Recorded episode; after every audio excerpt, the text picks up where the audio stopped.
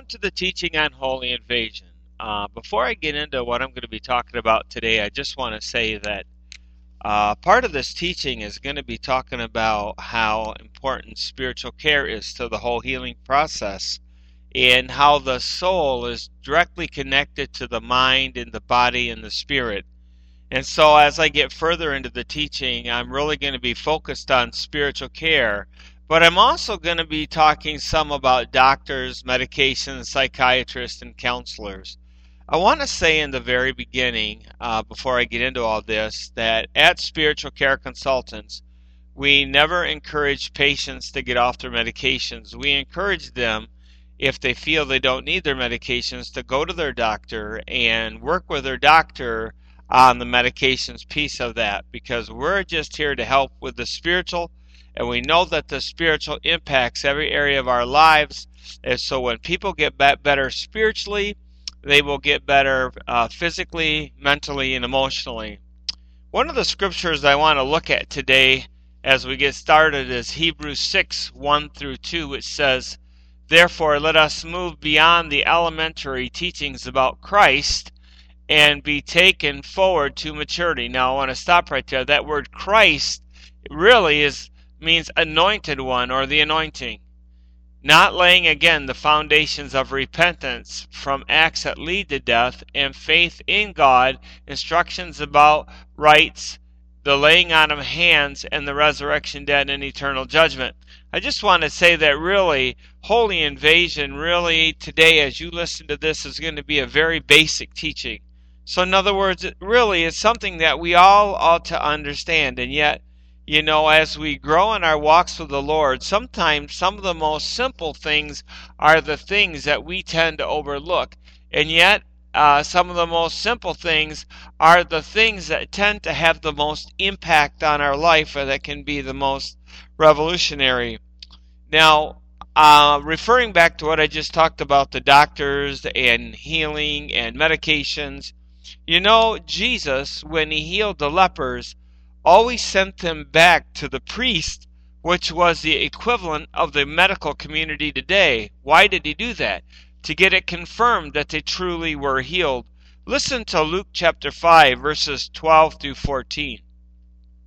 While Jesus was in one of the towns, a man came along who was covered with leprosy. When he saw Jesus, he fell at his feet to the ground and begged him, Lord, if you are willing, you can make me clean. Jesus reached out his hand and touched the man. I am willing, he said, be clean. And immediately the leprosy left him. Now, that, that could have been the end of the story right there, and Jesus could have told him just to go home.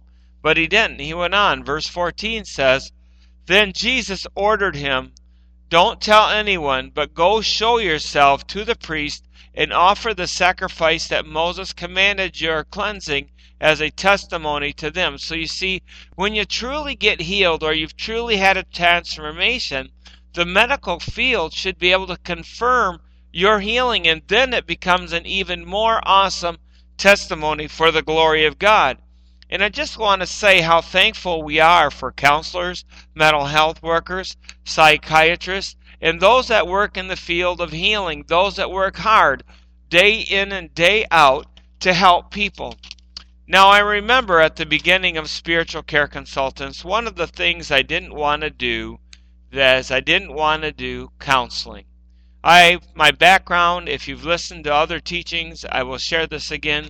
My background, I've got nine years in the senior pastor. I got pastorate. I've got se- uh, several years with healing ministry, over 15 years of trauma and emergency. And one of the things I didn't want to do, and I spent a lot of time as a chaplain, that's what I meant by trauma and emergency. One of the things that I really didn't want to do is get into counseling or healing ministry again. And one of the reasons I felt that way is that um, not that counseling and healing ministries weren't helping people, but um, I didn't see the fruit that I wanted to see.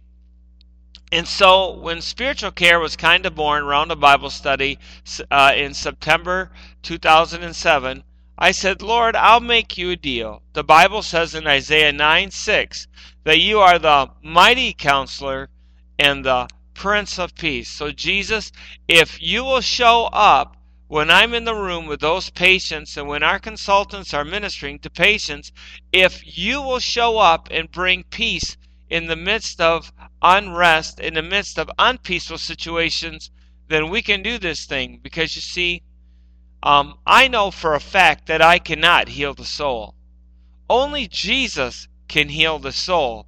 And only the presence of Christ, really the holy invasion that we need to see today, is the holy invasion of the presence of Christ in our hearts. Our souls needed to be need to be flooded with the presence of Jesus. When we are filled with Him and His presence touches our souls, true healing begins to come. Healing that are it is lasting. And I know that only Jesus can heal the soul. Psalms 139 verse 6 13 says, For you created my inmost being. You knit me together in my mother's womb. You know, we are made. We have a spirit, a soul, and a body. Hebrews 4:12 says, "For the word of God is active and alive, sharper than any double-edged sword.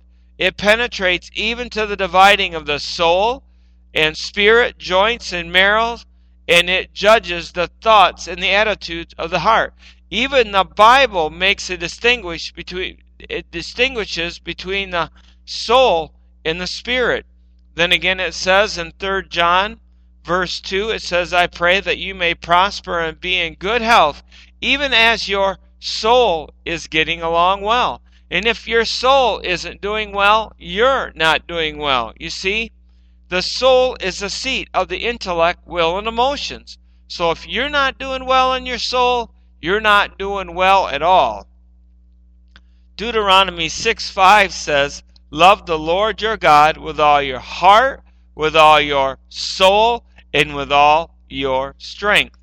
You might have to say, what does all this have to do with the holy invasion? I will be getting that to I'll be getting to that in a minute. But first, I want to lay a foundation for the need for a holy invasion and why it is so critical in seeing healing and transformation. Now, let's talk a minute uh, for about the connection between uh, the soul and the mind and the body. You see, it's kind of like this the soul is the seat of the intellect, will, and emotions. So it kind of goes down like this in life, we experience hurtful events. Those hurtful events stick in our souls like slivers from a piece of wood into our finger. Now, if you get a big old sliver in your finger and you don't treat it, it's going to get infected. And then if you still don't treat it, it's going to affect your finger, your hand, your arm, and eventually that infection is going to spread up the arm, to the heart and be really deadly to you as an individual. It's the same way in our souls. The events in life that hurt us and wound us are like slivers that stick in our souls. Those events, if we don't get healing for them, they begin to fester. What does festering mean? Well, you begin to get unforgiveness, bitterness, anger, rage, hatred, those things begin to become like an infection in your soul. And the Bible says we are to be careful that a bitter root doesn't spring up and defile many. So, what happens then, uh, once our soul starts to get bitter and infected, the first thing affected is our minds. So then we become to, we become to struggle with anxiety and depression, and then our minds are filled with all kinds of thoughts that we can't control. So, what is the one of the first things that we do? Then we go to the doctor. And what does the doctor do? The doctor puts us on a medication. And then we go home and see if that works. And if that medication doesn't seem to be enough for us, we go back to the doctor. And he puts us on a, another medication. Now, remember, I said this in the beginning that there's nothing wrong with the medication because meds help people cope they help people function in day to day life, but they become like a band aid because the true issue is stemming out of the soul. So, in other words, what happens in a person's life, they only get so far in the healing process, and, the, and it's like they can't progress beyond that point because, in order for them to get true, complete healing, they need spiritual care which is a crucial part of the healing process. And so it truly is. Uh, we are we are like practitioners of the soul. And now there's only one balm for the soul, in my opinion, and that is the presence of Jesus Christ. We need the presence of Jesus Christ to flood our souls, to heal our wounds, to take care of that infection that's down deep in the soul. Jeremiah 8:22 says, "Is there no balm in Gilead? Is there no physician there? Why then is there no healing for the wound of my people?" One of the names of God is that He is Jehovah Rapha, our healer. And one of the uh, meanings of Jehovah Rapha is like the great physician. And I know no other way to truly heal the soul than to go to the great physician himself, to expect him to show up. Know, we have got to be conduits through which the power of God flows because when that happens, when we work with people and His presence shows up, then true, lasting healing and change begins to happen. The first holy invasion really began when Jesus came to earth. John 1, verse 1, verse 4, and 14 says, In the beginning was the Word, and the Word was with God, and the Word was God. Verse 4 says, In him was life, and that life was the light of all mankind. The light shines in the darkness, and the darkness has not overcome. Now, one version says the light shines in the darkness, and the darkness comprehended it not. And I really like that version. I believe that's King James. Verse 14 says, The Word became flesh and made his dwelling among us. We have seen his glory, the glory of the one, the only Son who came from the Father, full of grace and truth. Jesus came and brought life, light, health, healing, peace, and hope in the midst of darkness. And a lot of people, even when Jesus walked the earth, did not understand it. Isaiah 61 verses 1 through 2 through 2 talk about the type of ministry that a holy invasion would bring. The Spirit of the Sovereign Lord is on me, because the Lord has anointed me to proclaim good news to the poor. He has set me to bind up the brokenhearted, to proclaim freedom for the captives, and the release from darkness for the prisoners, to proclaim the year of the Lord's favor and the day of vengeance of our God. What an awesome thing that Jesus came to do! He came to bind up the brokenhearted. Jesus came to bind up the wounded soul, to set the one who is at prison in his soul free. Jesus came to heal you, to set you free and put your feet upon the rock. You know, the amazing thing about Jesus was that he fulfilled all the messianic prophecies. Someone talked about what were the odds of that happening by chance. And the odds are this fill the state of Texas three feet deep with silver dollars, paint one of them red, shake it all up, put a blindfold on a person, and then the first time they go in the, into the silver dollars at random, they have to come out with that one red silver dollars. The odds are astronomical. You say, why are you bringing that up? Well, you know what? Jesus just, just wasn't a good man. He just wasn't a prophet. He just wasn't a teacher. He was God the Son who came in the flesh, who came to heal us, set us free. And then there was one named John who came, and he prepared the way. And he pointed when he saw Jesus coming down into the water and he said, Behold, the Lamb of God who takes away the sins of the world. And then after he said that, John was ministering out in the desert, and Herod had him thrown in prison. And like any of us, you know, there are sometimes we doubt. We doubt really um, what we've heard the Lord say to us, and sometimes we want a confirmation. And it was John's disciples who went to Jesus and asked Jesus to really confirm who he was. And here's what it says in Matthew 11, verses 4 through 5. So he replied to the messengers, Go back and report to John what you have seen and heard. The blind receive their sight, the lame walk, and those who have leprosy are cleansed. The deaf hear, the dead are raised, the good news is proclaimed to the poor. This is the power of the holy invasion. Why was Jesus saying these words for them to take back to John? It was because he was quoting Isaiah 35, verses 5 through 6, which says, Then will the eyes of the blind be open, and the ears of the deaf unstopped. Then the lame will leap like a deer, and the mute tongue will shout for joy, and water will gush forth in the wilderness, and streams in the desert. You see, there's just a lot of people that don't understand that when John walked the earth, he didn't have all the scriptures that we had today. He had what was passed down in oral tradition. He had not the Bible like we have it today. So Jesus was quoting from the prophet Isaiah, which John knew full well. There are so many people today who are troubled in their minds, their souls, their bodies, and their spirits. They are in desperate need of a holy invasion of the presence of heaven to flood their soul. Luke chapter 6 verses 17 through 19 says, He went down to them and stood on a level place. A large crowd of his disciples was there, and a great number of people from all over Judea and Jerusalem and from the coastal regions of Tyre and Sidon, who had come to hear him, and he healed their diseases.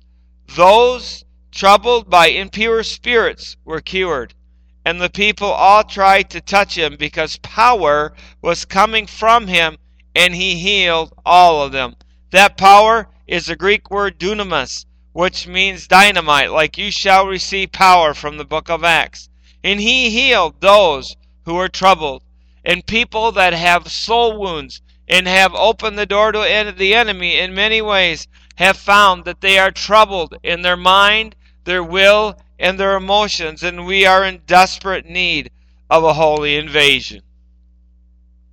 A holy invasion is absolutely critical if we are going to see true healing that transforms the hearts and lives of people and knowing how to set the stage for that.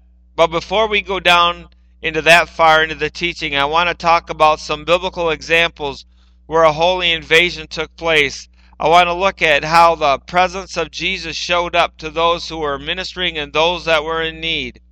The first scripture I want to look at is Matthew 8, verses 14 through 17.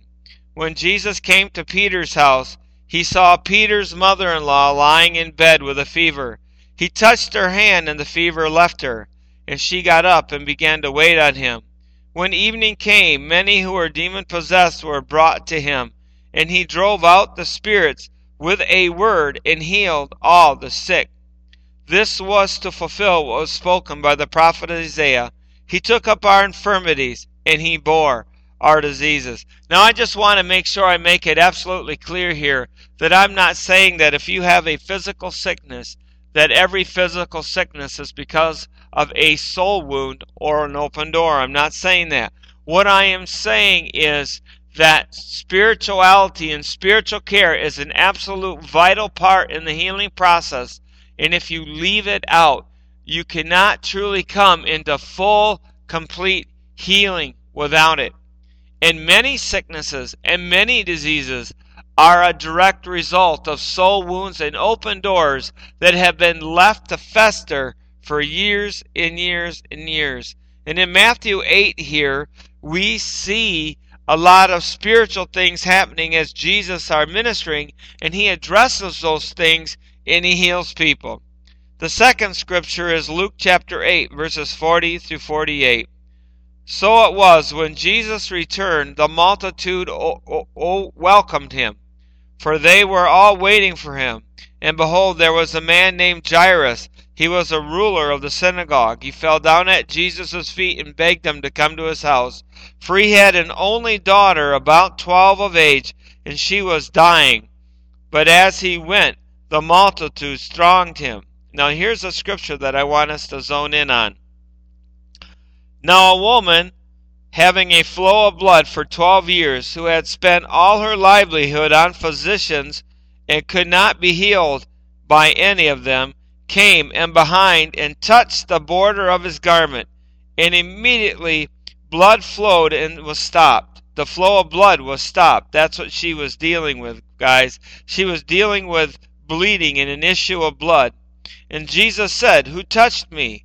When all denied it, Peter And those with him said, Master, the multitudes are thronging and pressing you, and you say, Who touched me? But Jesus said, Somebody touched me, for I perceive power has gone out of me. Now, that word power is the Greek word dunamis, or that's the word dunamis, the same as dynamite, like the power in Acts chapter 2 and the presence that showed up on the day of Pentecost in the upper room experienced a holy invasion. Verse 47 Now when the woman saw that she was not hidden, she came trembling and fell down before him. She declared to him in the presence of all the people the reason she had touched him and how she had been healed immediately. And he said to her, Daughter, be of good cheer. Your faith has made you well. Go in peace. What an amazing story. When she touched Jesus, she experienced a holy invasion of his presence and she was healed. Luke chapter 13, verses 10 through 13. On the Sabbath, Jesus was teaching in a synagogue and a woman was there who had been crippled by a spirit for 18 years. Did you hear that in that verse? She had been crippled by a spirit. This was a spiritual issue. She was bent over and could not straighten up at all. When Jesus saw her, he called to her forward and said to her, Woman, you are set free from your infirmity. When he put his hands on her, and immediately she straightened up and praised God. Immediately, when he put his hands on her, she was healed. And yet it says in Hebrews that the laying on of hands is an elementary teaching in the Christian faith. And we need to remember that spiritual care is very important. You see, when this woman with who, who had a spear for 18 years, when Jesus touched her the minute he did, she experienced a holy invasion in her body, in her soul, in her mind, her will, and her emotions. Acts chapter 5, verses 12 through 16 says, The apostles performed many signs and wonders amongst the people, and all of the believers used to meet together in Solomon's colonnade. No one else dared to join them, even though they were highly regarded by the people. Nevertheless, more and more men and women believed in the Lord and were added to their number. And as a result, the people brought the sick into the streets and laid them on beds and mats, so that at least Peter's shadow might fall on some of them as he passed by, and heal them. The crowds gathered also from the towns around Jerusalem, bringing their sick and those tormented by impure spirits, and all of them were healed. What was going on here? I'll share with you what was going on here. Peter had learned a very important lesson. He learned how to set the stage for a holy invasion no matter where he went. So wherever Jesus went, people were healed, people were set I mean Peter, wherever Peter went, people were healed and set free by the presence of Christ. That's exactly what Jesus did when he walked the earth. When he walked the earth, he preached the kingdom of heaven is at hand, and people were drawn to him, and people were healed and set free. What's the kingdom? It's the presence and power of heaven. It's the tangible atmosphere of heaven. It's the peace, the joy, and the love, and the healing in the Holy Spirit. And when people were around him, they were drawn to that. Acts chapter 8, verses 4 through, 4 through 8 says, Those who had been scattered preached the word wherever they went. Philip went down in the city in Samaria and preached the Messiah there. When the crowds heard Philip, they saw the signs he performed. They all paid close attention to what he said. For with shrieks impure spirits came out of many, and many who were paralyzed or lame were healed. So there was great joy in the city.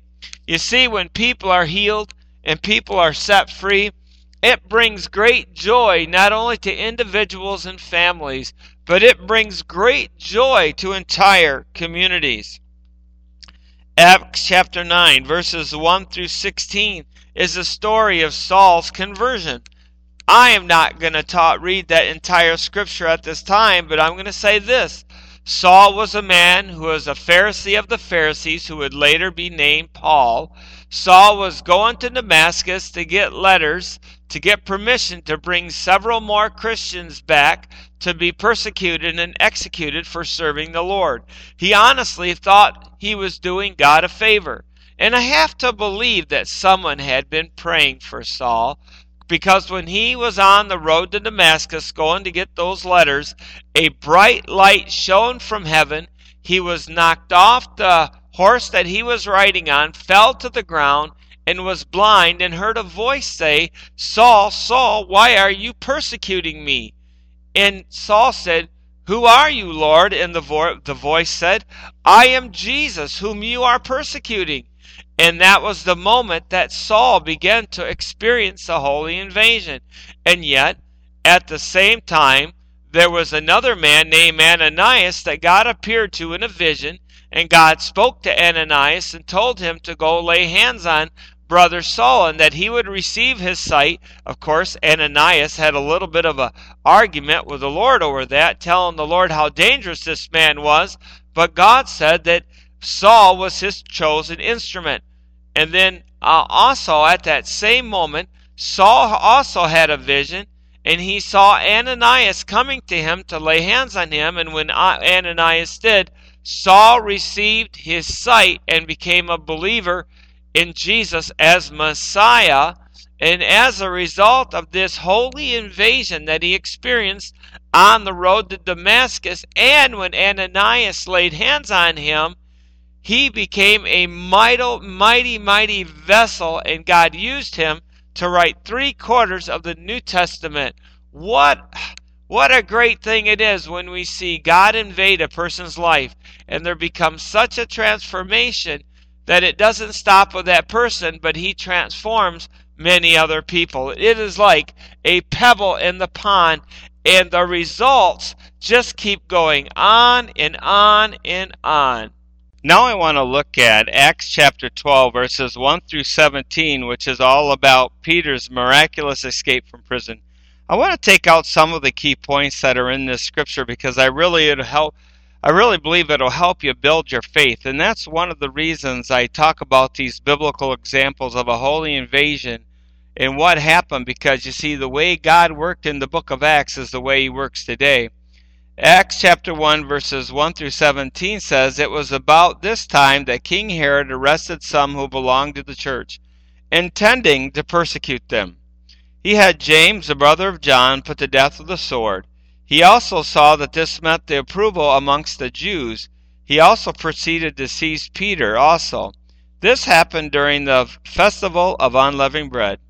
After arresting him, he put him in prison, handing him over to be guarded by four squads of soldiers each. Wow, that is a lot of guards for one person. Herod, I mean, Peter must have had a reputation. Herod intended to bring him out for public trial after the Passover. So he kept Peter in prison, but the church was earnestly praying for God for him. Now listen, the church was in prayer believing God for a miracle. Keep that in the back of your mind that the night before Herod was to bring him to trial, Peter was sleeping between two soldiers bound between two chains, and two sentries stood guard at the entrance. Now it's interesting here that Peter could sleep even knowing that the next day Herod intended to put him to death. You know why Peter could sleep? Because he had a prophetic word that when he was old, he would be led around by the hand, so he knew it wasn't his time to die. Going on, verse 7 Suddenly an angel of the Lord appeared, and light shone in the cell. He struck Peter on the side and woke him up. Quick, get up, he said, and the chains fell off Peter's wrists. Isn't it interesting? When a holy invasion happens of the presence of God, just as chains fall off in the natural, chains will fall off in the spiritual. Then the angel said to him, Put on your clothes and sandals. And Peter did so. Wrap your cloak around you and follow me, the angel told him. Peter followed him out of the prison, but he had no idea that the what the angel was doing, that it was really, really happening to him. He thought he was seeing a vision. They passed the first and the second guards, and they came to the iron gate leading to the city. It opened for them all by itself, and they went through it. When they had walked the length of one street, Suddenly the angel left him. Peter came to himself and said, Now I know without a doubt that the Lord has sent his angel and rescued me from Herod's clutches and from everything that the Jewish people were hoping would happen. When this dawned on him, he went to the house of Mary, the mother of John, also called Mark, where many people had been gathered praying. Peter knocked at the outer entrance, and the servant girl named Rhoda came to the door. When she recognized Peter's voice, she was so overjoyed that she ran back without opening it and exclaimed, Peter is at the door. You're out of your mind, they told her. Now, this is interesting. The church is praying for a miracle, and yet they have doubts that they're going to see the very miracle they're praying for. And when Peter is let out of prison, they're astonished. When she kept on, she kept on insisting, so they said, it must be his angel. But Peter kept on knocking. And when they opened the door, they saw him, and they were astonished. Peter motioned with his hand for them to be quiet, and he described how the Lord had brought him out of prison. Why did Peter tell a story? Well, you know, the word testimony in the Greek is do it again, Lord. But you know what? We grow in our faith by other people's testimonies. Then he said, Tell James and the other brothers and sisters about this, he said. Then he left for another place. Wow, the church was praying and they saw a great and mighty miracle and a holy invasion, even though they had doubts. Now, there's a couple of key points that I want to talk about right here that could really hinder you from seeing a holy invasion. And that first key point is found in Mark chapter 6, verses 5 through 6, which is talking about Jesus, where it said that he could not do any miracles there except lay his hands on a few sick people and heal them. He was amazed at their lack of faith. You know, we live in a world today where there's a lot of faith and not, uh, not faith, but there is a lot of faith, uh, but there's also a lot of doubt and unbelief. Now, if you're one that struggles in your faith, you struggle with doubt, you struggle with unbelief, just pray this simple prayer Lord, help my unbelief. Go to the book of Acts and read about the miracles. Read about what Jesus did. You know that this did not just die out with the apostles and, the, and what happened in the book of Acts. Miracles and healings are still going on today. Holy invasions are still taking place. Malachi 3 6 verse, uh, just the first part of the verse says, I, the Lord, do not change. Then Hebrews 13 8 says, Jesus Christ the same yesterday, today, and forever. You know, if He is the same like He says He is, yesterday, today, and forever, then the Word of God has not changed. Then He is still doing what He did in the book of Acts. The only thing that has stopped in the Bible is animal sacrifice uh, for the atonement of sins because Jesus came as God in the flesh and did the, the final atonement for our sins. But the miracles and the healings and the holy invasions are still going on and are for today. Now, I want to talk about some personal experiences where I have actually witnessed the holy in- invasion myself. Now, some of the stories I'm going to be talking about, I want to make it abundantly clear that I'm not telling any stories from spiritual care. I'm not telling any stories from anywhere that I'm presently working these are stories that coming out of years ago in the past. So I want to make that clear so no one thinks I'm talking about you if you're listening to this tape because I'm not. Because the stories are changed and the names have changed and nothing. The only only thing that is true is the essence of the story to talk about the holy invasion. You know, when I was a young boy, I first began to experience a holy invasion and I didn't realize it.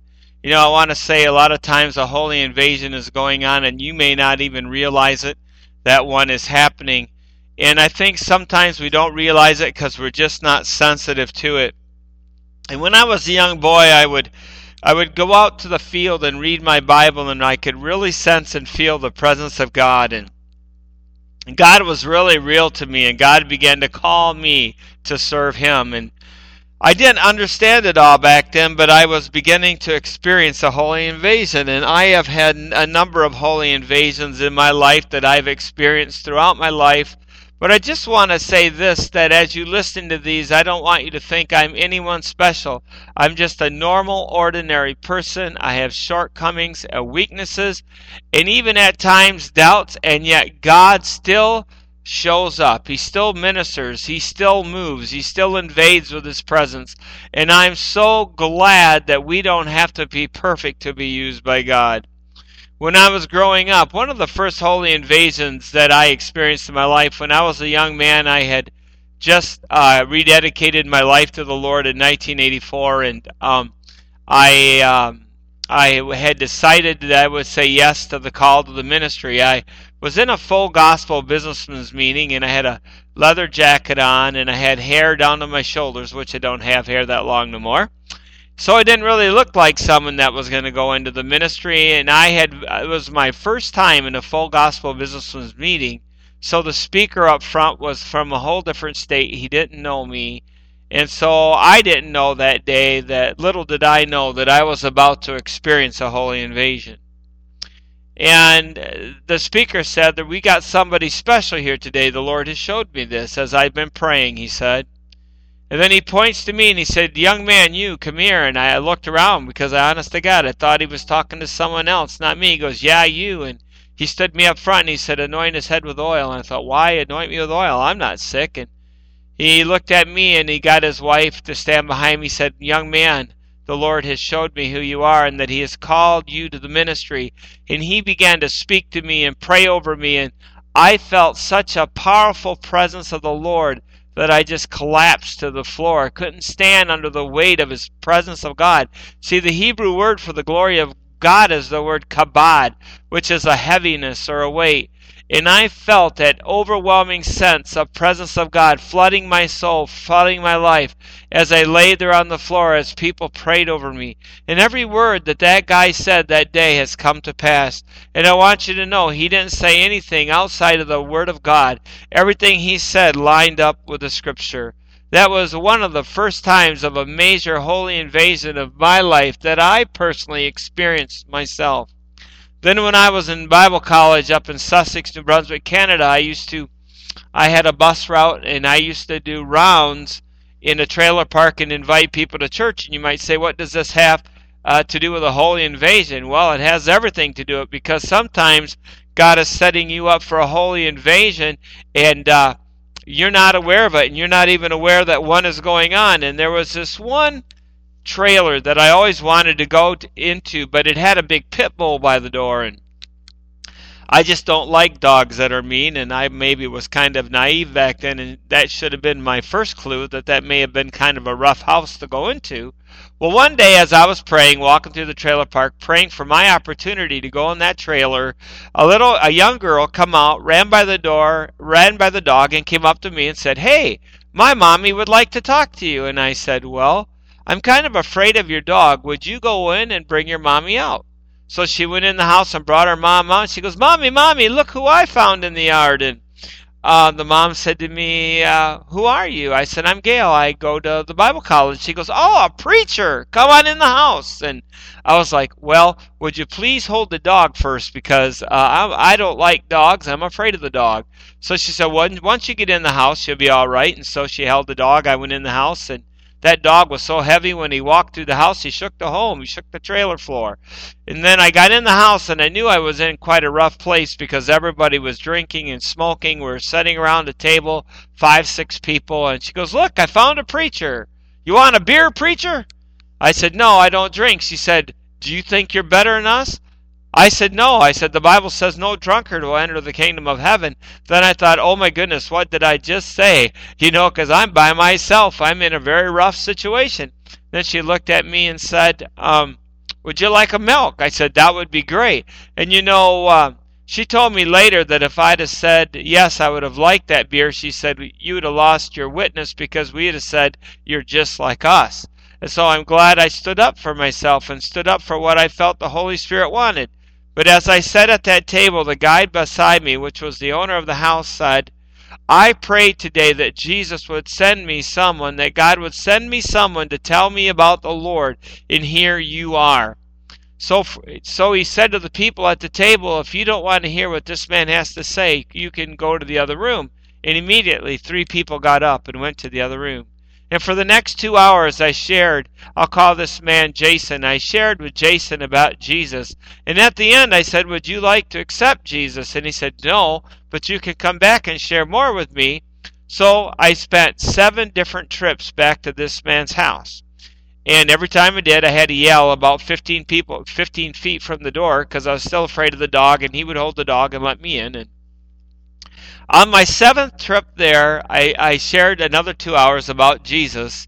And at the end of that, I said, Would you like Christ? And he said, Yes, I would. And he bowed his head and he prayed to receive Jesus. And his girlfriend was looking at me really with angry, angry eyes. I could tell she did not appreciate him accepting the Lord. And then after he accepted the Lord, he looked up and he said, didn't I tell you that I am a very, very bad man? Now he said, Now, if you don't like that I've accepted the Lord, you can go home to your mother. And uh, so then um, he looked at me and he said, Do you know who I am? And I said, I have no clue who you are. He said, I'm the biggest drug dealer in this area. And he said, That other guy at the table, uh, his name is Jasper. He's a pimp from Toronto. And, and he goes, I have not made an honest living for years. I've made my living through selling drugs. And so I hooked him up with the Salvation Army Church and he began to attend church. But I said to him, I said, Why did you listen to me? Why did you even let me in the house? He said, You don't know? I said, What is it that I don't know? He said, When you came in our home, you had a power we weren't familiar with. Because when you came in, there were angels with you. And every time you came in, we could see the angels and we knew that we had to listen to what you had to say. You know, the important point of this story is simply this I had no idea that a holy invasion was taking place when I was out there ministering. Just out there by faith, doing what I felt the Lord called me to do, not based on feelings, not based on anything. And little did I know that there was a holy invasion going on all around me. Now, I want to share another story. This was about a young lady when I was younger in my ministry who had been in intensive care. She had been in an auto accident and had a really bad problem with her lungs, and they didn't think that she was going to make it. She was on a ventilator, but she had a really uh, clear mind, so so she could understand and hear, and she could motion with her arms and everything. And one of the days when I was walking through the intensive care ward, this young lady motioned to me. Now, this is not a place that's in Hastings, so you can kind of put that to rest right now. And she motioned for me to come into the room, and I shared with her that I was a pastor, and I asked her if she'd like a prayer. She shook her head yes. Now, she at that time she wasn't a part of my church, but she wanted prayer, and I showed her what anointing all was. Asked her if she wanted to be anointed, and she shook her head yes. So I would anoint her, and I would pray for her, and then I would leave. Well, every time I came through there, a couple times a week, she would always motion for me to come in, um, come in the in the room. This happened for about a month till one day I saw that she was gone, and in my great faith I thought one of two things had happened. Either she had been healed and gone to a rehab, or I thought she's uh, either um, either maybe she passed away. I didn't know. And I just kind of went on. You know, I learned a long time ago that I was a conduit, not to worry about results. But one day, as I was in my office and I was just reading the Word of God, there was a knock at the door, and I opened it. There was a young lady instead standing in front of me. She goes, "Do you remember who I am?" And I looked looked at her and I realized that from her neck that she had been one that had been in intensive care because of the trach mark. I said, Are you that girl that I anointed so many times? I swear you are covered with oil. And she goes, That's me. And she said, Boy, I'm so grateful that you came to pray for me. And I said, uh, Well, thank you. I said, Give all the glory to Jesus. And she said, uh, do you know what would happen when you would come into my room? I and I said, No, I didn't sense anything. She said, You would come in and you had angels with you, and then you would come in and pray for me and leave, and they would stay and minister to me. That's why I wanted you to come to my room. And I went, Oh my God. There was a holy invasion going on, and I didn't even realize that it was happening. And she said, That's why I wanted you to come. And I said, Young lady, I said, I want you to give all the glory to Jesus Christ because I said He was the one that healed you. He was the one that set you free. You see, when you experience a holy invasion from heaven, one of the things you got to be really careful to do is to point people to the cross, point them to Jesus Christ, because you know what? I have had many times when I've ministered to people and they've experienced the holy invasion and they didn't even know the Lord. And through the holy invasion, they came to know the Lord. So be careful that when you're ministering and ministering to people and a holy invasion takes place, that you do point them to Jesus Christ. The next story is really about two stories in one because I can't tell the story without talking about both people at once because both miracles, both holy invasions were connected.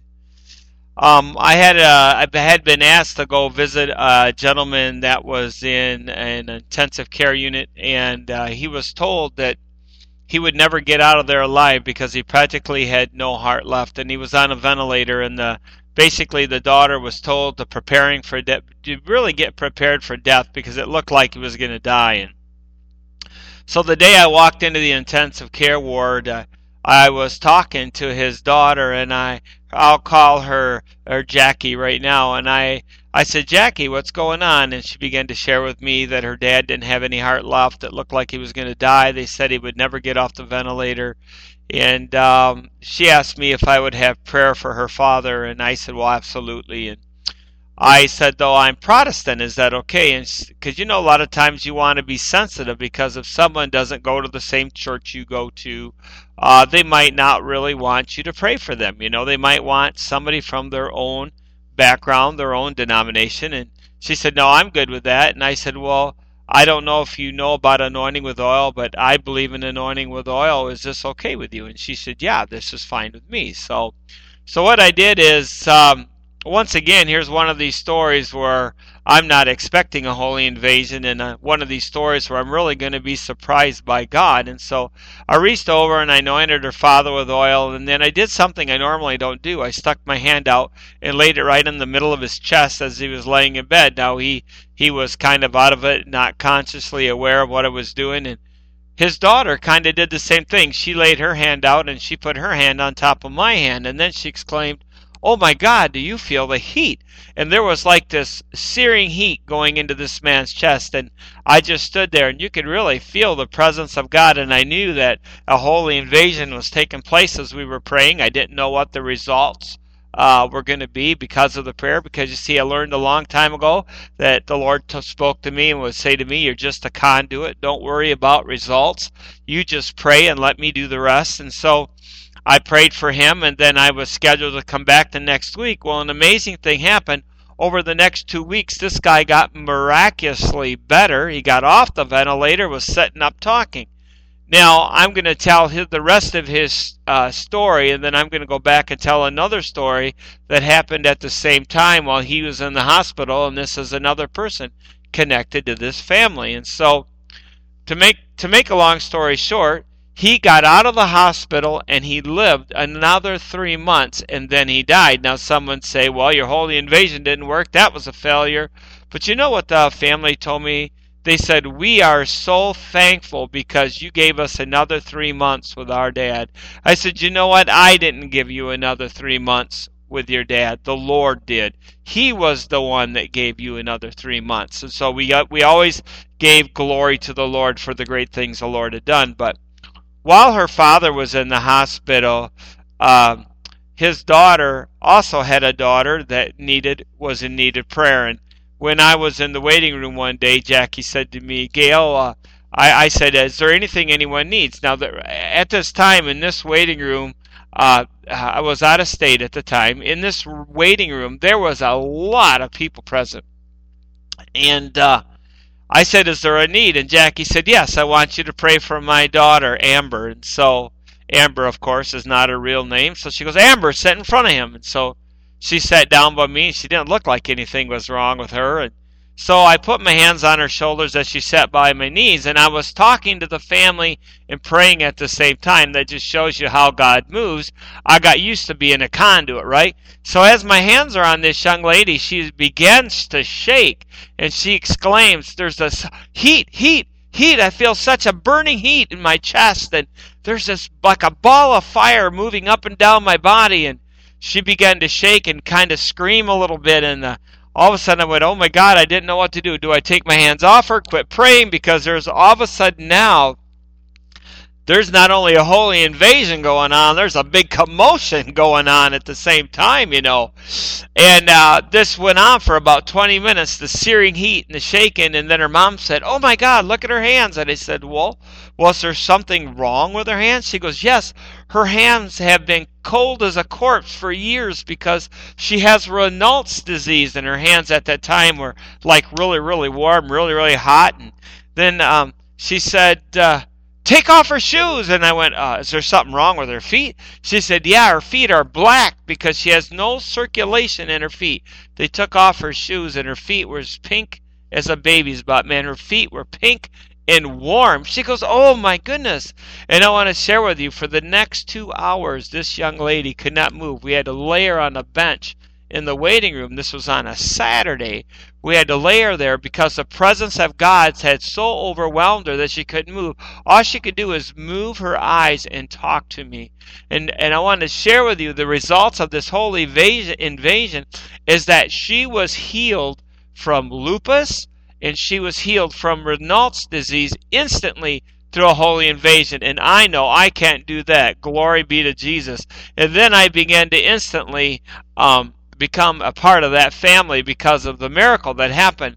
But that set in motion uh, uh, two years of people calling from uh, two to three miles away wanting healing prayer because of the one incident where a holy invasion took place. And so I want you to be encouraged that number one, I didn't know a holy invasion was going to take place. And number two, I wasn't praying what I felt was some powerful prayer. God just showed up because he had someone who was willing to be a conduit through which his uh, power could flow. And then I had another experience with an intensive care ward with a gentleman. I'll call him um, Jack, who was dying of strep pneumonia of the blood. Gentleman was not a believer, not a Christian. And when I came in, I was told that he was going to die to go up to help the family to grieve through the to get ready for, for uh, Jack to die. And so when I went up to the intensive care ward, the whole family was fighting, and I went in the intensive care ward. I said to the nurses, you know, I would, as a pastor, I would like to bring all these people into the ward. I would like to have special prayer for him.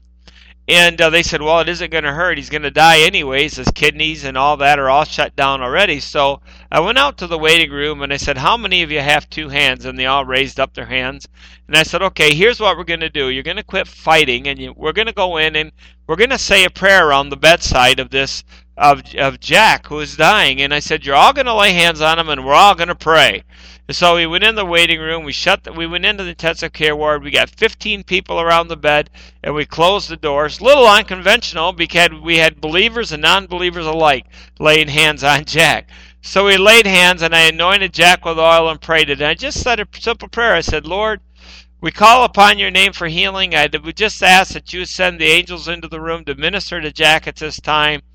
And we prayed and we laid hands. There was no visible sign anything happened or that a holy invasion had took place. Jack did not stir. He did not move. Jack was unconscious.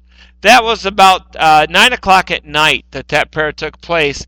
I was told later that about uh, midnight Jack's kidneys came online, his liver started working again, and the strep pneumonia began to miraculously leave the blood. And the nurses told me later, I don't know, but we know it wasn't us. We knew we know something happened in that room. And so a week later, I went down there, and uh, no, it was about three days later. I went in, and uh, Jack was on the ventilator, and he motioned to me because Jack was now awake.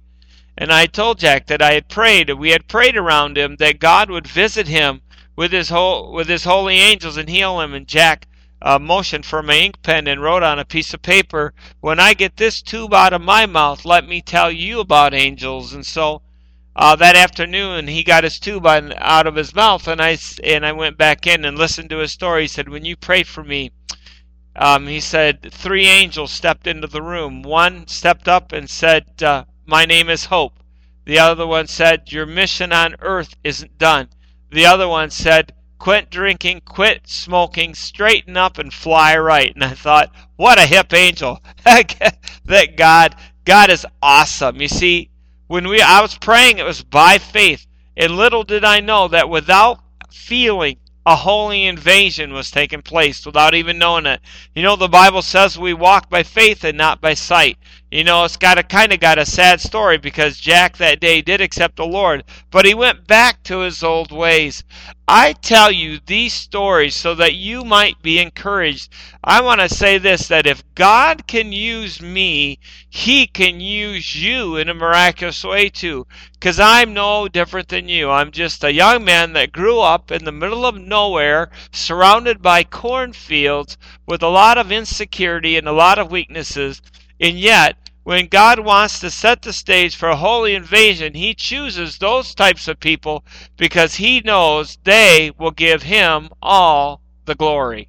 Now let's talk about setting a stage for a holy invasion. What do we need to do to see that happen in our lives and also that there would be a holy invasion wherever we go?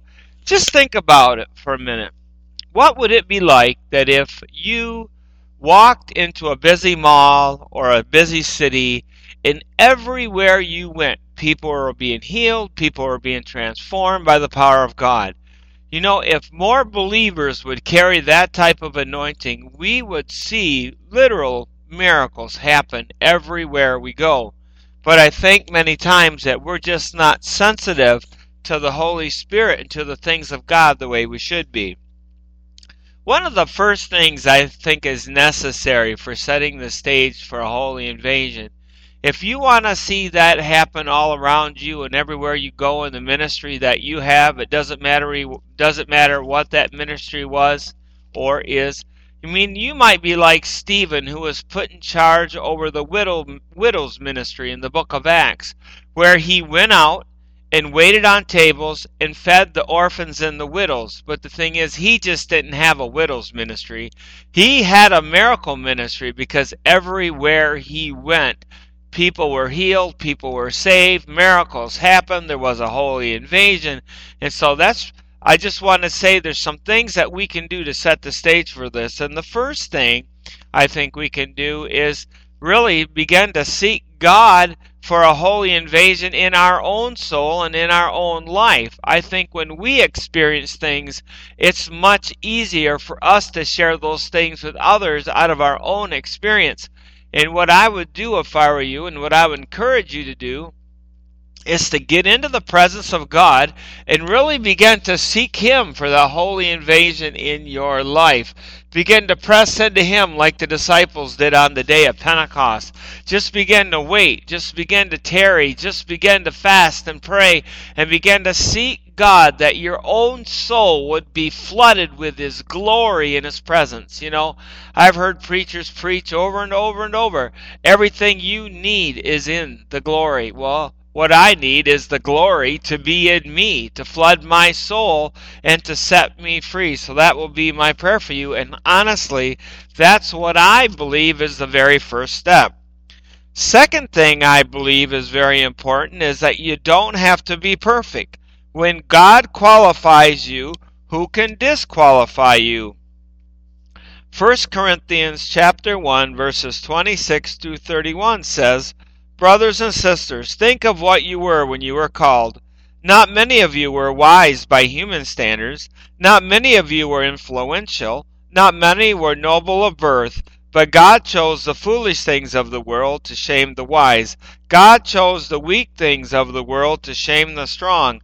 God chose the lowly things of the world and the despised things of the world and the things that are not to nullify the things that are, so that no one may boast before him.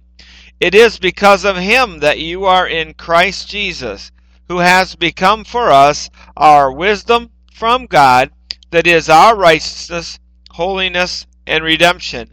Therefore, as it is written, let the one who boasts boast in the Lord. You know, Often what God does is he chooses somebody nobody else would have chose. And he redeems them, he heals them, he sets them free, he raises them up, and then he uses them mightily for his kingdom. Why does he do this? He does this so that he can get 100% all the glory. And you know what? God deserves all glory, honor, and praise. And when I was thinking this, about this. So many times we qual- we disqualify ourselves because we think of all the reasons that we would never be used by God or why God would never use us. Well, you know, a lot of times those thoughts, those reasonings, those are not coming from the Lord. Those suggestions are coming straight out of the pit of hell, and you need to command them to take a hike and, and to leave you. You know, when I was thinking about this second point about you don't have to be perfect, the Lord led me to Numbers 22, verse 30, where Balaam is riding his donkey and he's on the way to curse Israel. Well, in the middle of this, he has to go through this narrow passage, and God and the donkey sees an angel standing in the road with a sword drawn, ready to kill Balaam. So the donkey stops and he won't move anywhere, and Balaam begins to beat the donkey. And you know what? God gave that donkey the power of speech, and he spoke, and he said, Why are you beating me? What did I do to you? There's an angel in the road with the sword drawn, ready to kill us if we go any further. And so, you know, what I get out of that is this it's real simple. If God can use a donkey, he can use me. Now, that's my sense of humor. But God chose that day to use the donkey.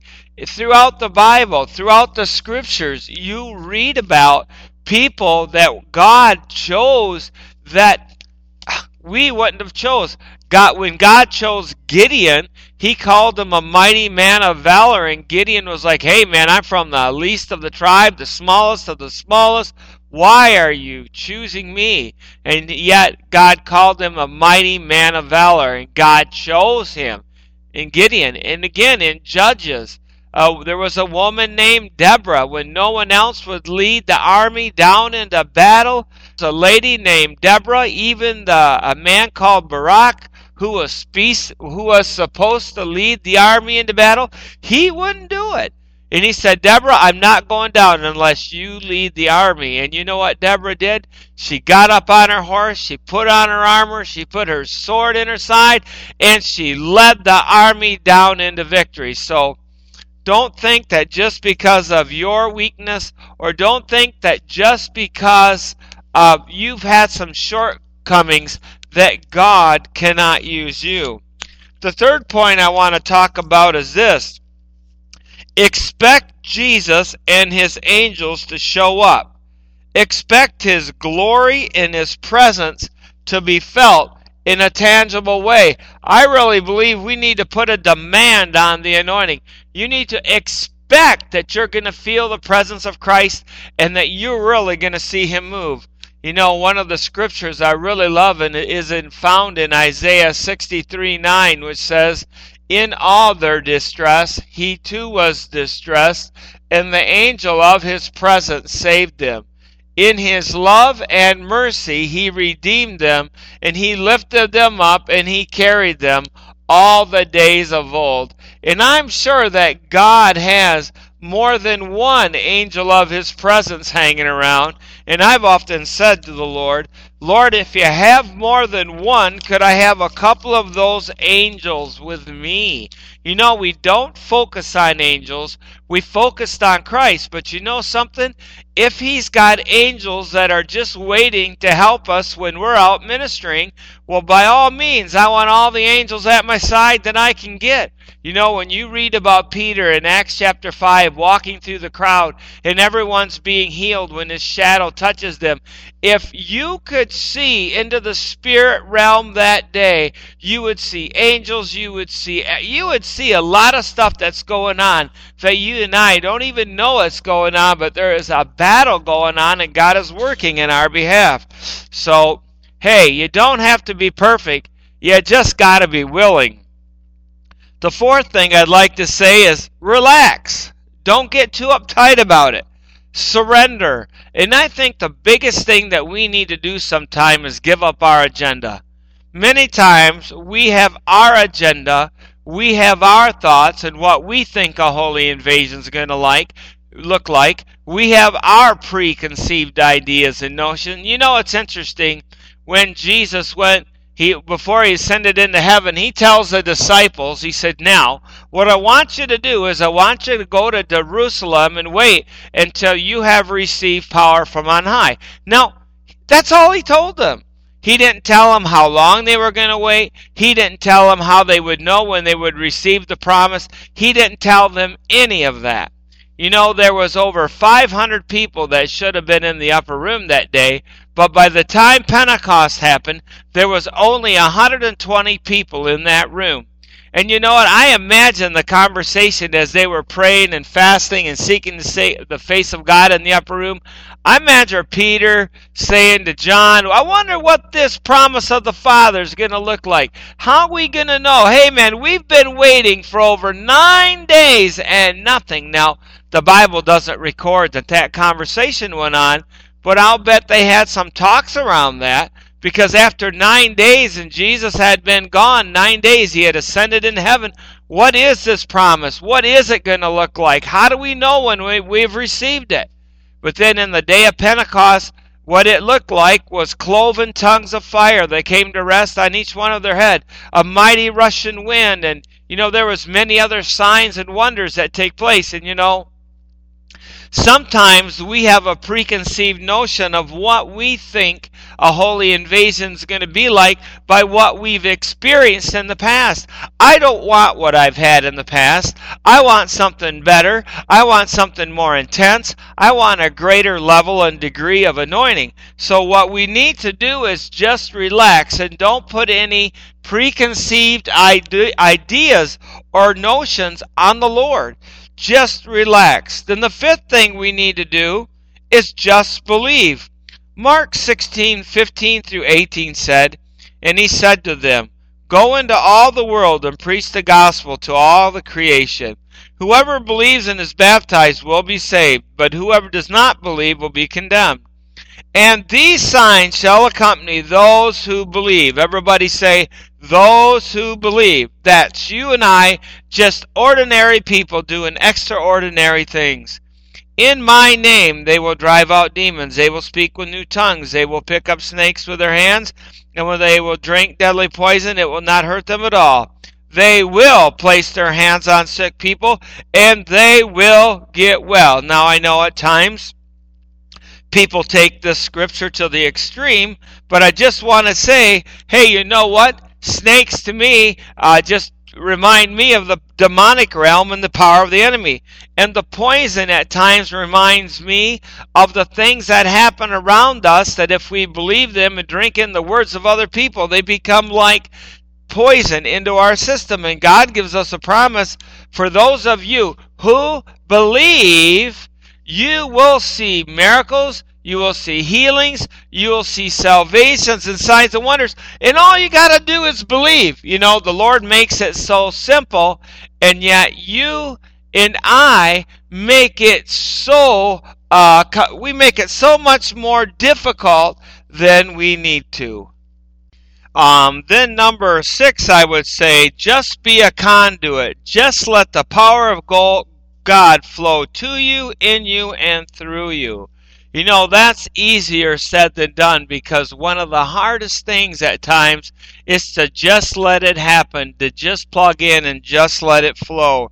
And I want to say is this you know, when I was a pastor, I met a lot of people that would come forward for the altar for prayer. And as you would come up to pray for them, they would be just oh, they would be praying so hard to receive from God. And I would come up to them and say, shh, just be quiet. Don't pray. Just stand and receive. Sometimes the hardest thing to do is to stand and receive and just be a conduit. I remember when I would work in the hospital as a hospital chaplain, you know, when I was a pastor, I prayed for head colds and sneezes and sniffles. But when I worked in the hospital, I prayed for cancer, I prayed for AIDS, broken bodies, stroke victims, you name it, I prayed for it. And one day, I was feeling kind of under a lot of pressure because God, I've never prayed for such dramatic things in my entire life. And I'll never forget what the Holy Spirit told me You don't have to worry about the results. Just be a conduit. You just place your hands on people, and my power will flow to you, in you, and through you, and the results will be up to me. Don't worry about results. You pray, leave, give me the glory, point people to me, and leave. And you know what? God just wants you to be a conduit for a holy invasion number one, he wants you just to be open to receive it. And number two, he just wants you to be open that if he wants to pour his power through you to another person, you can receive it. So the sixth thing I would say is just realize that you're a conduit. There is no pressure on you or me, all the pressure is on God. To experience a holy invasion, number seven, I believe you just we just need to believe in all Jesus came to do and to bring. You know, I want to share this with you. I meet a lot of Christians and a lot of believers, and many of them have a hard time in believing that they can see the things and experience the things that Jesus experienced or what the apostles experienced. Many of them, there's so much doubt and unbelief in the world today, and the Lord wants to bring bring you back to a new level of faith. It says in John 14, 12 to 14, Verily I tell you, whoever believes in me will do the works that I have been doing, and they will do even greater things than these because I am going to the Father. I will do whatever you ask in my name, so that the Father may be glorified in the Son. You may ask me for anything in my name, and I will do it. Now, let me share with you what I think makes this powerful, scripture so powerful when you read and you uh, think about the life of Jesus, he only did what he saw the Father doing. And if you want to see a holy invasion and if you want to see miracles, ask the Father what he is doing when you know and when he speaks to you about his plan and what he does and what he wants you to do, then all you got to do is broadcast that and declare that and step out and do whatever he shows you and it will be done for you because it's his will because that's what he's up to. And a lot of people don't realize it's that simple. You know, like the lame man at the pool who couldn't get in. Jesus walked up, heals one man and leaves. Now, what's interesting is that pool was surrounded by many people. Jesus didn't heal everybody, he only healed one person. The same thing with Lazarus when he was dead and in the tomb. Jesus walked up, he said, Lazarus, come out. Good thing he didn't say everybody come out because there was a lot more a lot more other people that were dead buried and in the tomb beside Lazarus. And so, you know, Jesus showed us how to minister, how to have faith, how to see miracles, and how to see a holy invasion. And then he says that you and I would do even greater things than these. Sometimes I begin to marvel and think about the fact that I have not obtained and lived up to all that God has for me. It's not that I have to live up to it, it's that I just need to believe Him and tap in and step out in faith.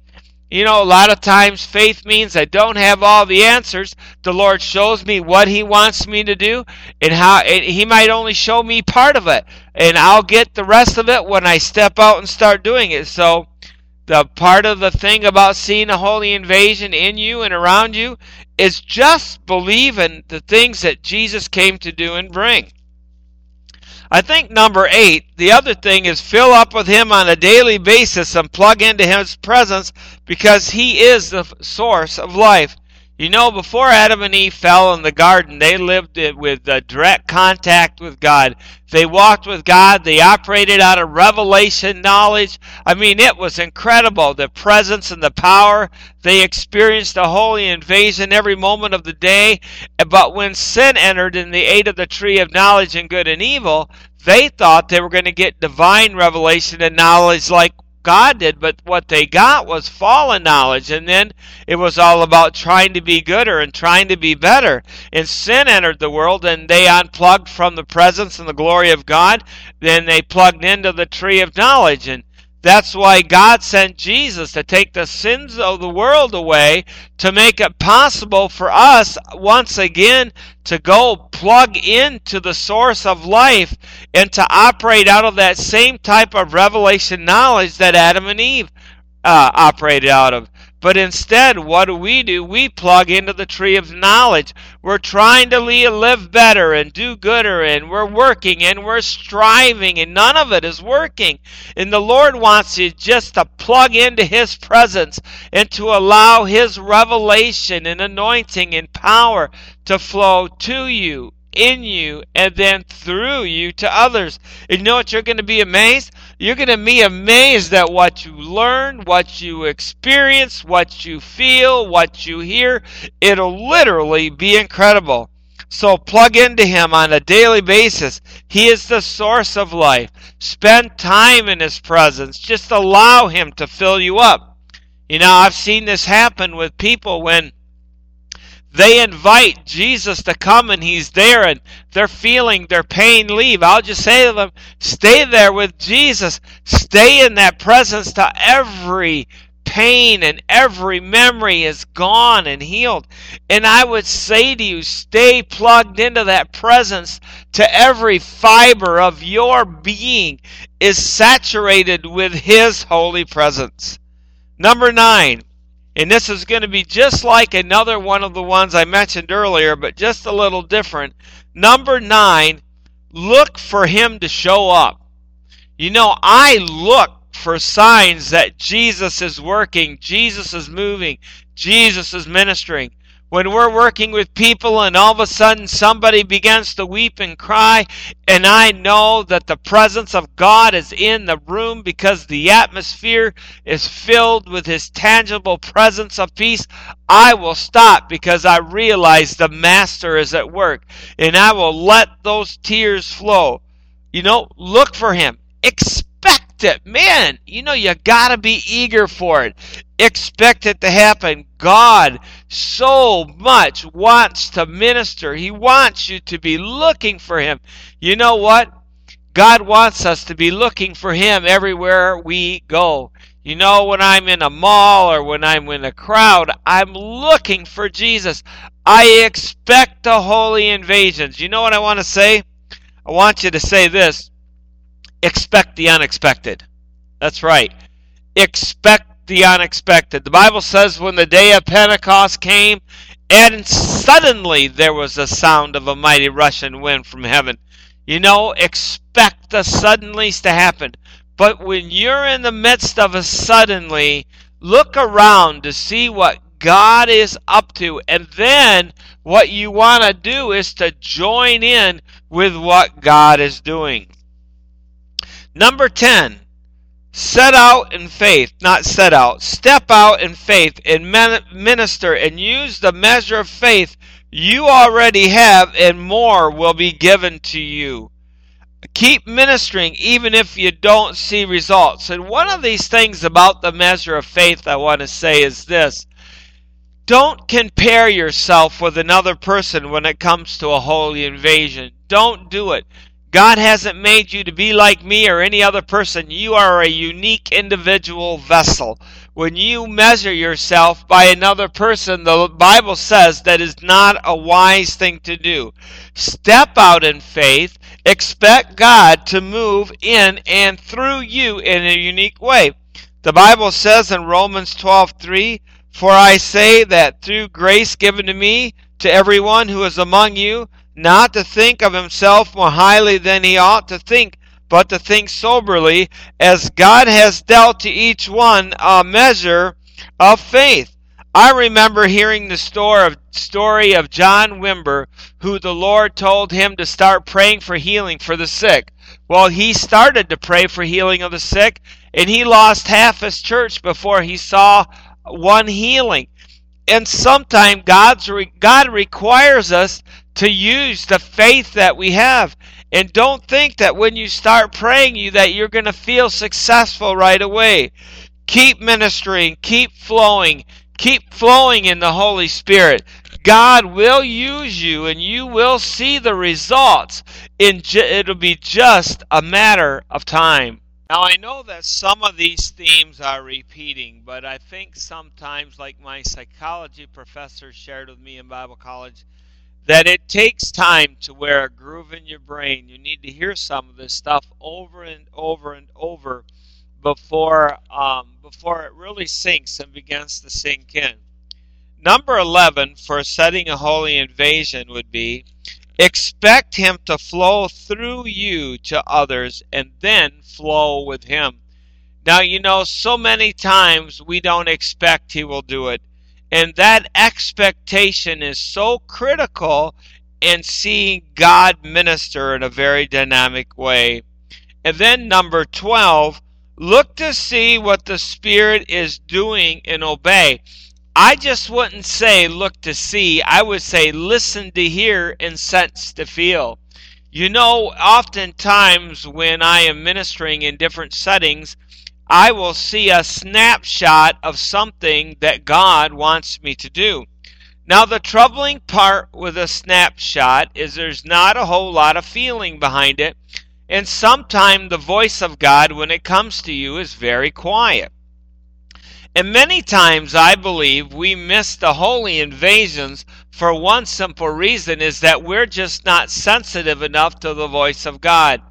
You know, after Elijah had defi- defeated the 450 prophets of Baal, he ran to the mountain to seek the Lord, and he was run. Really, he was running from Jezebel because he was afraid of her, and he went there to hear the voice of God. And the Bible says that the thunder rolled and the lightning cra- and the lightning came down and the and the wind blew and the rocks split. And guess what? God's voice was not in any of it. God's voice was found in the whisper of the wind.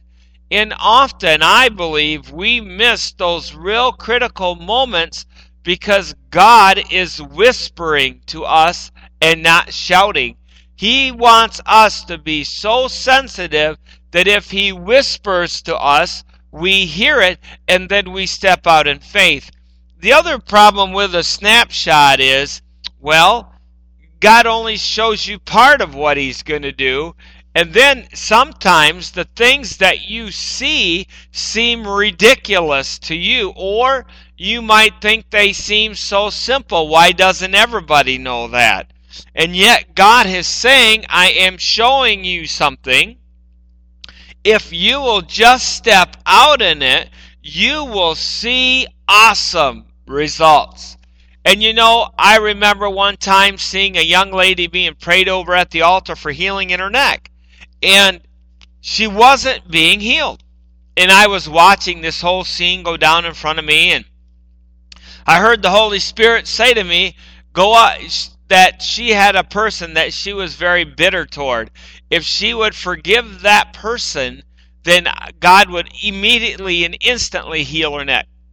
And I said, Lord, that's ridiculous. I'm not going up saying that. I have no reason to believe that that's the case in this person's life. And you know, this really comes into factor. We have to trust what God shows us. So when I went up to her and I said, I'll say Janet, that's not a real name. I said, Janet, as you stood here at the altar, I said, the Lord showed me something. And she said, What did he show you? I said, The Lord showed me that uh, you have someone that you're very bitter at in your life, and if you will just uh, forgive that person right now as an act of your will, I'll pray for you, and God said He's going to heal you right instantly. As I said, Is this going on in your life? Because you know it's possible we can miss it. You know, and she said, Yes, it is. And so I said, Are you willing to forgive? And she said, Yes. So I had prayer with her, and God healed her instantly. Now, I want to say something about flowing with the Lord and the Holy Spirit. And if you feel God is showing you about something about someone, remember it's always about edification, exhortation, and comfort. And God would never bring stress or anxiety on another person, nor would He go outside of the boundaries of His own word.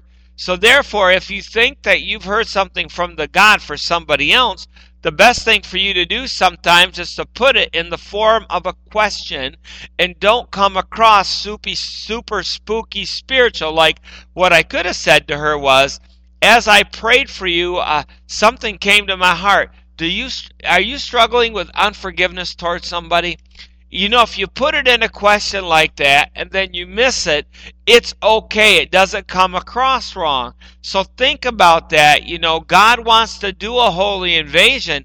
He wants us to be able to see His awesome works, but we really got to trust His voice. You know, Jesus said, My sheep know my voice, and another they will not follow. So the key is this you got to be able to hear the voice of God discern the voice of God, know if He wants you just to pray about what you're hearing or if He wants you to step out and act on what you're hearing.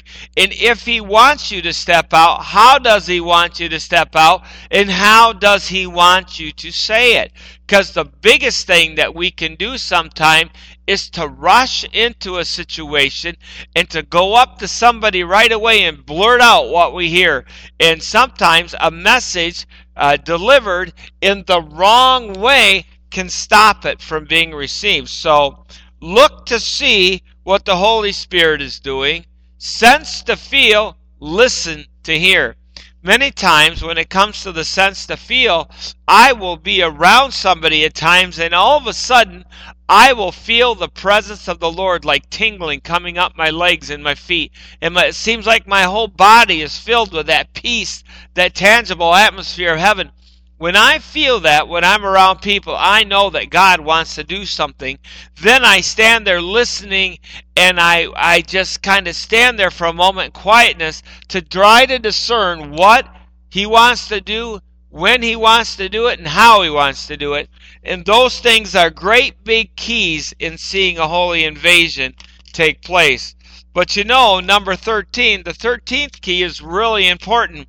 Don't go on feelings. The Bible says in 2 Corinthians 5 7, we walk by faith and not by sight. So, guess what? If I were to only step out when I felt like it or if I felt safe enough, I would never step out and I would never do the things that God is wanting me to do. And you know, sometimes and so many times, I feel like I'm on a limb with Jesus and I'm afraid that that limb is going to be break, break and we're both going to be made food of. I remember one time we were praying in a circle over people, and I've always been told if you're going to give somebody a word from the Lord and you know them, try to ask God to show you something about that person that you don't know, and then go with that. Well, that's a part of faith too, and you really got to trust God. And I remember we were coming around praying through a group of people, my wife and kids were, and there was a lady at the table that I knew, and I knew her really well. So I'm saying, Lord, what is it about her that I don't know? And the Lord really spoke really clear in my heart and said, I have called her to write a children's book, and nobody knows it, and I want her to get that book out. I said, Oh, I'm not saying that. I don't know whether you've called her to write a children's book. I've known her for years. I don't know her as a writer, so everything in the natural would go against what I was hearing from the Lord. So I came to her and I said, uh, I'll call her um, Amber. I said, Amber, I said, as I prayed for you, what I got from the Lord is that He's calling you to write a children's book, and yet nobody knows about it, and He wants you to get that book out you know, you know what? She put her head down on the table. She goes, I can't believe I've not told anyone. I've been writing this book. You are absolutely right. Boy, was I glad I stepped out in faith that day because I could have totally really missed it, you know. So don't go on how your feelings. You know, sometimes the most simplest word can bring the greatest results and can cause a holy invasion. Sometimes the key to seeing a holy invasion is a word from the throne of heaven. You know, one word in your today will get you into your tomorrow. One word from heaven will set you free in unbelievable ways. Number 14, the 14th key in seeing a holy invasion in you and around you is that we really need to leave all the results up to Jesus. Don't worry about results. I remember one time years ago I was praying for somebody and I just came by the bed and I prayed a very simple prayer, more like, Lord, I pray that you would help so and so. Touch and heal them today in Jesus' name, amen. And I left the room. Well, two months later, that person, I ran into that person in town and they said, Hey, guess what? I said, What? They said, After you prayed for me that day, all my results came back absolutely perfect. God absolutely healed me, and I didn't have to have the procedure they thought I was going to have. And I was like, wow, I was overwhelmed because what I did is I prayed and I left the room. You know, you've got to leave the results to Jesus. And I remember one time years ago praying for a young man with a brain tumor years ago. And um, in the middle of the prayer, the young man felt all the pressure in his head leave. He was scheduled for surgery the next day. And uh, when I came into the hospital three days later to see him after I had prayed with him at his house, um, he didn't look like a man that had had surgery. And I said, What's going on? He said, Well, it's quite amazing. Uh, they had my my uh, brain tumor on the scan the day before, and when they went in, the tumor was gone, and the surgeon said, uh, What happened between the other day and today? And he said, I told the surgeon, he said, I told him I got prayer. And the surgeon threw up his hand and said, Well, that'll do it. And this leads me right into my next point. So he looked at me and he said, Are you a healer? I said, Absolutely not. Jesus is the healer. Give all the glory to him. And I really believe a holy invasion is one of the most valuablest things you can see. It's the precious commodity of heaven. It's like awesome, right? So you got to really be like Jesus. When he walked the earth and he healed people, he told them the kingdom of heaven is at hand when Peter and John walked the earth and they went out and they did signs and wonders and miracles and people wanted to put them on a pedestal and, and they wanted to treat them like a god, Peter and James and John always gave glory to the Lord and told them it was Jesus whom they crucified who caused the lame to the lame to walk, the blind to see, and the deaf to hear. And so uh, the fifteenth key in seeing um, a holy invasion is we must always give the glory to Jesus Christ. Always tell people. And you know what? If the person you prayed for isn't a believer, then make sure they come to know the Lord. Make sure you tell them that the one who healed them was Jesus. I remember one person once said to me, I don't believe that Jesus is real, but the person said, My back hurts. You can pray for me. And when I touched their back to pray for them, the young man almost fell to the ground and he goes, What was that? I said, That was Jesus. He said, I believe I want your Jesus. So he prayed to receive Jesus Christ into his heart as his Lord and Savior. And then once, just one other story here, when I was on the train to 9 11, I was going two weeks afterwards to 9 11. I met a man who was having a very hard time struggling with unforgiveness. He was really uh, bitter and angry to anybody that was from against anybody from another country. And he said, "I see that you are a pastor and I'm really angry and I'm really bitter." And so I talked to him about forgiveness and what Jesus could do for him and honestly, the guy was not a Christian, but I got him to the point and the Holy Spirit got him to the point where he was willing to give all his anger to Jesus. And he said, I will know if this is real if I sleep more than two hours tonight. The next morning, he said to me, I want to tell you something. He said, I slept all night. He said, I slept eight hours. He said, I want this Jesus you speak of. And right there on the train in front of all the people, he accepted Jesus Christ into his heart. And we experienced a holy invasion because everyone gathered around the table and wanted to listen. But the 16th point is just as important as every other point in this um, in this outline is this never give up. Never give up. Never say never. Never quit trying. Never quit believing. Never quit stepping out. Because you know what? You're going to make mistakes. Maybe that should be number 17. You're going to make mistakes. You know, in the school of the supernatural over here in Michigan, you don't get to pass from that school unless you make at least three mistakes. Because if you're not making any mistakes, you're really not stepping out. You're really not trying. Because none of us are perfect. And so, in a minute, I'm going to have a prayer for you uh, that you might experience the holy invasion right now where you're at, but that also God would put an anointing on you that wherever you would go, you would experience a holy invasion. So I just want you to know, know and be confident today that God wants to use you. Now, I'd really like to pray for you for a holy invasion. So get in a quiet place where there's no distractions.